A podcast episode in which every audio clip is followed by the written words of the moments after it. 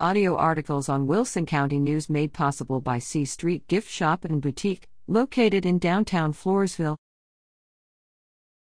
County declares human trafficking disaster. Wilson County Commissioners have ratified a declaration that terms human trafficking in the county a disaster.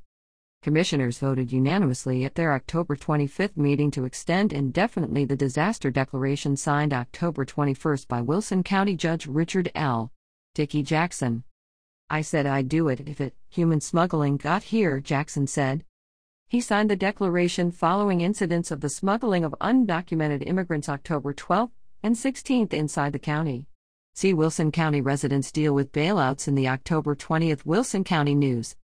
The declaration states that the health, life, and property of county residents are under imminent threat of disaster from the human trafficking occurring on our border with Mexico, which has resulted in reports of residents of South Texas being assaulted, threatened with violence, and robbed, while also sustaining property damage.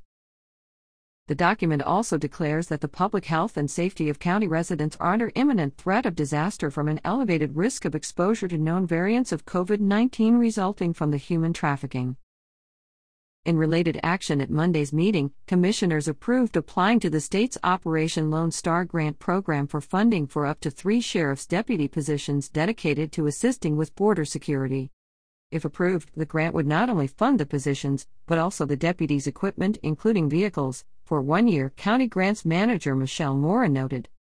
The deputies could target human traffickers and drug smugglers, County Sheriff Jim Stewart told commissioners.